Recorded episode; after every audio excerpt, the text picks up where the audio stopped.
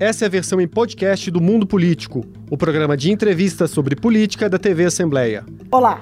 Hoje o Mundo Político faz a sétima entrevista da série com candidatas e candidatos ao governo de Minas. O programa convidou os 10 concorrentes registrados no Tribunal Superior Eleitoral. Quem são eles e o que propõem para Minas? Desta vez eu converso com Cabo Tristão. Ele é candidato ao governo do estado pelo Partido da Mulher Brasileira. Cabo Tristão é policial militar, analista de sistemas e pós-graduado em gestão pública. A entrevista terá 25 minutos a contar a partir de agora. Cabo Tristão, muito obrigada por atender o Mundo Político, a TV Assembleia. Muito obrigado, Vivian. Obrigado a todo o poder legislativo que tem um, uma representatividade importante no nosso controle de poder, que não está sendo respeitado. Inclusive, quero discutir isso aqui com vocês hoje. Cabo Tristão, o que, o que te motivou a disputar o governo do Estado? Eu sei que você foi candidato a deputado federal na última, legisla... na, na última eleição, em 2018. O que te levou agora a entrar na disputa ao governo de Minas? Bom, Vivian, falando de política partidária, isso é importante frisar que em 2018 eu tentei uma candidatura a governador, logo já em 2018. Eu seria o candidato ao governo pelo PSL na época e fui vetado na convenção partidária, não deixaram, não me deram o direito nem de falar. E achei por bem não entrar na justiça ou tentar alguma coisa fora é, do âmbito judicial, político, e eu segui minha candidatura a deputado federal, inclusive no último momento, porque eu fui o primeiro candidato aqui em Minas Gerais a tentar entrar numa candidatura sem partido. Vocês podem ver que eu tenho um processo na Justiça Eleitoral que eu entrei com uma candidatura independente em 2018 e eu sei que eu sou competente o suficiente para colocar uma candidatura ao governo do estado. Estudei, me preparei, tenho experiência para isso e o que me motiva mais é uma indignação uma indignação que não tem um servidor público, alguém que vá defender o serviço público de Minas Gerais é, nesse debate tão importante que nem uma eleição geral aqui no Estado. Um candidato, um, um propoente né, ao, ao executivo, ele tem que saber as mazelas que sofre o Estado. E eu vejo que alguns empresários e algumas pessoas que não participam do meio político vêm, se candidatam, usam de muito dinheiro, de muitos recursos, enganam alguns e depois viram chefe do executivo e não sabem para que estão ali. Agora, candidato, seu partido, Partido da Mulher Brasileira, registrou para as eleições deste ano a candidatura de 28 mulheres e 55 homens em todos os estados do país. Não é desconfortável concorrer por uma é, legenda que traz uma contradição em si mesma? Olha, contradição do Partido da Mulher, ser, ser homem dentro do Partido da Mulher Brasileira inclusive é muito valoroso. Eu, como acabei de dizer aqui, a gente estava conversando, sou casado há 15 anos, tenho, sou pai de três meninas, é, e eu tenho muito orgulho de saber que as mulheres de Minas Gerais, que fazem parte de mais de 40% de lideranças nas suas casas, hoje o eleitorado feminino está em mais de 56% das são mulheres. Então, a partir de uma mulher brasileira, ele é um partido importante no contexto político, ele é um partido jovem e ele é um partido de oportunidade. O que, que eu digo? Eu sou um jovem, é, as mulheres e os jovens não têm condições hoje de entrar na política partidária. Nós sabemos muito bem qual é a dificuldade hoje dos partidos, que é o quê? Ter uma candidatura. Um cidadão comum, igual eu, jovem, ou uma mulher, ela para entrar no partido, ela, a mulher, por exemplo, precisa de cota, precisa de uma cota até parlamentar, porque não, não, o sistema partidário hoje ele não engloba essas oportunidades. É, eu sou até contra essa situação dos fundos eleitorais do jeito que está, não sou contra o fundo eleitoral em si, que, mas eu sou do jeito da distribuição em si. Por quê?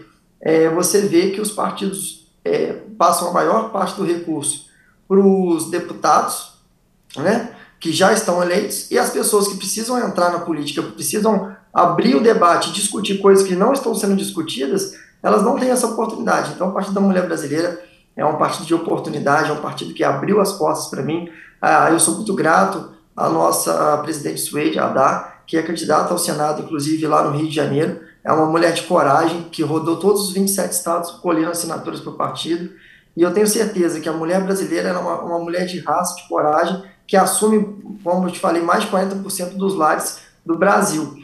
E, e, é muito importante, como agora representante desse partido, discutir, por exemplo, feminicídio aqui em Minas Gerais, onde é o, o segundo estado com maior, maior índice de ocorrências. E eu sou policial militar, sei muito bem como que a mulher passa dentro de uma situação de violência doméstica. Então, eu quero discutir isso com você hoje. Hum, então, vamos lá. É, como é que o partido se define ideologicamente? Falar de feminicídio, discutir feminicídio faz parte dessa definição. Qual é a definição que o partido tem? Ideologicamente, o partido ele é de centro. Eu sou centro-direita. E isso, quando a gente fala de ideologia, a gente tem que entender o que as pessoas estão discutindo hoje. Eu sou conservador cristão, sou uma pessoa que defende os valores da família, né? Sou pai, eu fico, sou totalmente contra essa ideologia de gênero, sou contra essa doutrinação nas escolas, é, sou contra essa cultura, contra o, o, o as, a religião, por exemplo, fechar, fechar as igrejas, que nem foi feito na pandemia, deixar as pessoas à mercê de, de, de, políticos que não entendem a liberdade de expressão. Sou totalmente contra é, essa questão de você é, controlar as redes sociais, controlar as mídias. Inclusive, nós estamos aqui numa mídia que não pode simplesmente ser é, controlada por um decreto presidencial e ter uma pessoa lá em cima em Brasília falando que você pode não pode falar. Então, essa é a minha ideologia, uma, uma ideologia de liberdade, é uma ideologia que Alferes Tiradentes defendeu, que a liberdade ainda que esteja tarde. Nós morremos por essa liberdade. É, Juscelino Kubitschek, que foi o presidente, o último policial militar a ser governador aqui, foi presidente depois do, de ser governador, ele era uma pessoa que defendia essa liberdade, defendia uma integração nacional, defendia a diferença do, dos debates. E a gente tem que entender que se você não tem liberdade nem para se expressar, você já não tem soberania, você não tem nem o que lutar. Então, a primeira coisa que o partido hoje está lutando é a oportunidade dos jovens mulheres entrar e a, essa liberdade, liberdade de expressão, liberdade de entrar no mundo político, liberdade de, de discutir realmente uma, uma política que é voltada para todos, e não aquela política que é voltada só para alguns grupos privilegiados. É, você é um candidato alinhado com a candidatura de Jair Bolsonaro? O seu partido está alinhado? Como é que existe alinhamento? Sim, alinhamento a presidente formal? nacional Sim, a presidente nacional confirmou o nosso apoio ao presidente Jair Bolsonaro. Isso foi discutido em âmbito nacional, inclusive eu estava aguardando o posicionamento dela e do partido, né, por, por respeito ao partido, e isso está sendo discutido também agora em âmbito estadual. Nós temos esse alinhamento com o atual governo porque nós não queremos voltar ao que foi feito, não queremos deixar os criminosos voltar à cena do crime. E isso é muito importante ser discutido. Não é questão de ideologia, não é questão de discutirmos o partido ou o candidato A ou B. É discutir o quê? Como nós vamos caminhar nos próximos quatro anos. Será mesmo que a gente vai querer retornar a um sistema que é, o próprio presidenciável diz que está mais maduro? Se compara, ele mesmo se compara com, com o presidente da Venezuela? Vamos querer realmente ter uma, uma superinflação que nem a Argentina está acontecendo? Então, quando a gente discute é, política nacional, que não é para ser discutido aqui, porque eu sou candidato a estadual, mas no âmbito nacional é muito importante nós defendermos a nossa liberdade, liberdade de expressão, nossa liberdade econômica, nossa soberania, e é isso que eu defendo. Por isso que eu estou com o presidente Jair Bolsonaro, porque é a ele que eu confio, confiei meu voto em 2018, confio meu voto novamente em 2022, porque é uma pessoa que tem coragem para falar que nós vamos morrer por nossa liberdade. Capitristão, é, quais são as principais críticas, é, você como candidato, não é? Quais são as principais críticas que tem ao governador Romeu Zema, ao governo Zema, para apresentar sua candidatura e fazer diferente? Como eu disse, indignação. Em 2018 não deixaram ser candidato e nós apostamos todas as nossas fichas no Romeu Zema.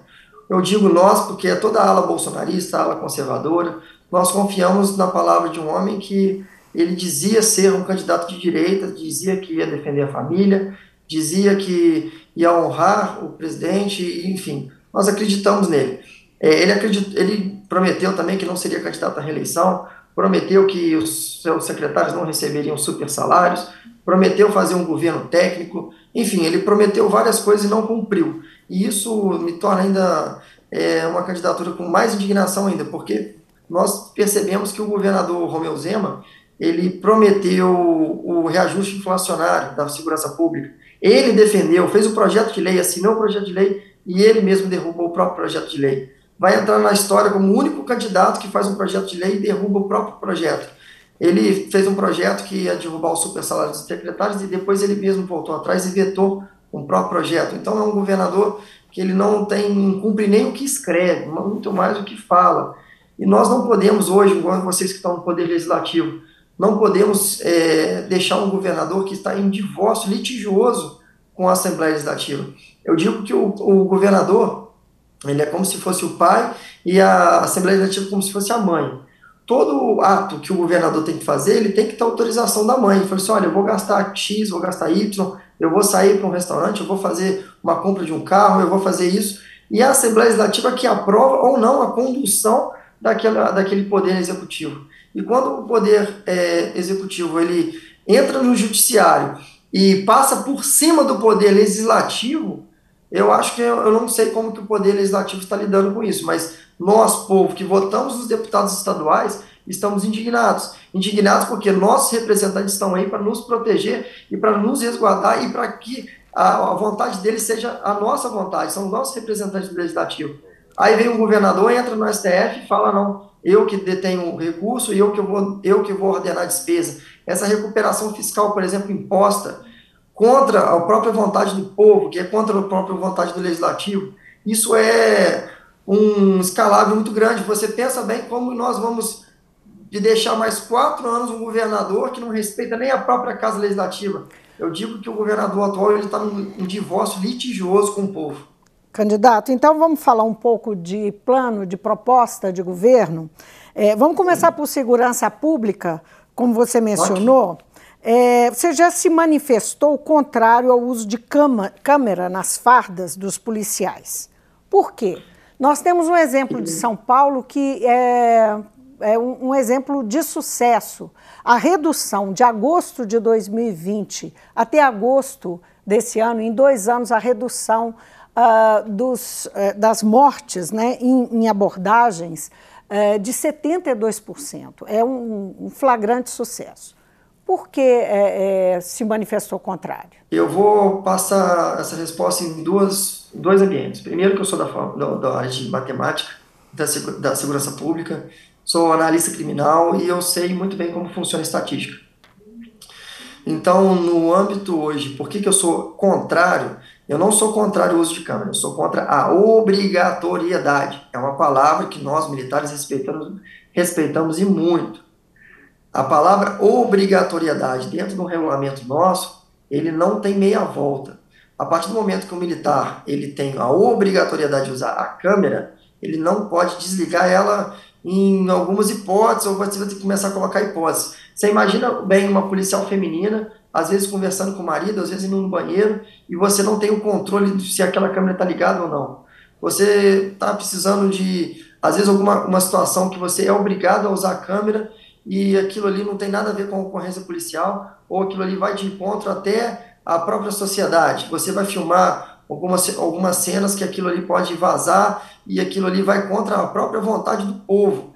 Então, a obrigatoriedade é uma palavra muito forte para nós militares. Agora, nós candidato, é, falando em povo, o povo de São Paulo deve estar, pelo menos, especialmente aquela população que é muito alvo de ação policial arbitrária, deve estar muito agradecida por, pela queda de, não é, é, é de mortes. É, é, você, difícil hoje, achar hoje que o povo se colocaria contrário. Hoje a Polícia Militar de Minas Gerais é uma das que tem menor letalidade. Isso aí é fato também estatístico. E você, você colocar a realidade da Polícia Militar de Minas Gerais com a Polícia Militar de São Paulo são, são controvérsias muito grandes. São povos diferentes, são formas de lidar com um crime diferentes, são estratégias Ainda assim, diferentes. estão sendo investigados casos recentes, não é, que deixaram a opinião Sim. pública bastante preocupada. E, inclusive, quando você fala em obrigatoriedade, porque eu sou contra, eu não sou contra o equipamento em si. Hoje, mais de 30% do, da, da, dos policiais, eles compram a própria câmera. Eu, inclusive, eu quero comprar a câmera e deixar o policial usar esse equipamento. Agora, eu sou contra a obrigatoriedade. Por que a obrigatoriedade eu sou contra? A partir do momento que você inibe o seu policial com uma câmera que ele não tem controle e você coloca no regulamento nosso que ele tem que usar com aquela câmera, o policial já está com uma inflação, um salário defasado na inflação. Ele já está com uma viatura faltando equipamento, é, caindo aos pedaços. Ele não tem uma viatura blindada. Ele não tem é, um respaldo jurídico. O que é respaldo jurídico? Se ele faz uma tomada, tomada de decisão em dois, três segundos, ele tem que pagar o próprio advogado. Então, assim, eu sei muito bem o que o, que o policial sofre na pele. Eu sei muito bem o que é um policial ter que usar uma câmera obrigatória e essa câmera custa mais caro do que o colete vencido dele. Então eu e quero salva dizer o seguinte, vidas. E salva e, e o vidas. colete, isso, o colete, hoje, a gente está discutindo hoje é, um armamento que já está defasado, temos que fazer uma troca de armamento, temos que fazer um aprimoramento da educação do policial, por exemplo. Eu sou a favor de uma polícia bilíngue, eu quero, eu quero trazer o turismo para dentro da segurança, eu quero trazer a segurança para dentro das escolas, e isso eu vou fazer com educação, com investimento na, na, nas forças de segurança, e não colocando mais, é, tolindo mais o policial uhum. de ser aquele parceiro da sociedade. Vamos avançar então na, na, é, no, nos, nos temas, senão nós não conseguimos tratar de outros. Você mencionou educação. Você defende a implantação de um modelo do Colégio Tiradentes da Polícia Militar nas escolas estaduais uh, de, de, todo o Estado. É isso mesmo? É, não há aí, se for isso mesmo. Além do sistema híbrido, né? Além do sistema híbrido. Se for isso mesmo, não é, é fazer da rede pública, colocar na rede pública um pensamento único um jeito único de educação, isso não é uma coisa meio perigosa? Não, não é. Isso vem desde antigamente as escolas as escolas públicas, elas têm essa tendência de que de transformar aquela sociedade numa sociedade que ela tem as mesmas oportunidades. O que está acontecendo? O que eu estou discutindo aqui não é pensamento crítico e nem doutrinação das escolas, muito menos militarização das escolas. Eu quero colocar um modelo que as educadoras sejam valorizadas com um piso nacional da educação. Eu quero que as professoras sejam valorizadas na sua função de educar. Eu quero que as professoras tenham condições, inclusive, trazer a informatização para dentro das escolas. Eu quero transformar a educação de Minas Gerais em primazia no, nas questão de do, nota no IDEB. Eu quero dizer, com, trazer o Colégio Militar um modelo que dá certo, porque as melhores notas do IDEB são do Colégio Tiradentes. Eu não quero eu não quero obrigar e nem falar assim que eu vou militarizar as escolas. Eu quero trazer o um modelo. O que, que é um modelo? Um modelo híbrido, um modelo que as professoras elas têm condições de fazer associações de pais nas escolas.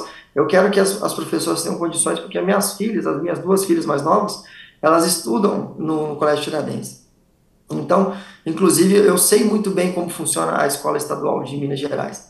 E eu quero transformar as escolas de Minas Gerais num sistema híbrido. O que, que é isso? Eu quero transformar, trazer o, o, toda essa tecnologia EAD, que é a, a distância, para dentro das escolas. Eu quero que as professoras, elas primaziem o quê? A, ensinar o aluno a aprender e não passar matéria. As professoras, elas têm que ter o uso da tecnologia para abordar temas importantes, por exemplo, numa sala de aula virtual, ela vai estar dentro da sala de aula física e ela vai estar assistindo uma videoaula ali que vai ser fornecida pela Secretaria de Educação, e aí sim a professora vai ter a, a, a, o tempo de passar com o aluno, olha, você entendeu essa matéria, você fez isso? A professora hoje ela tem uma função muito importante, que é ensinar a criança a aprender.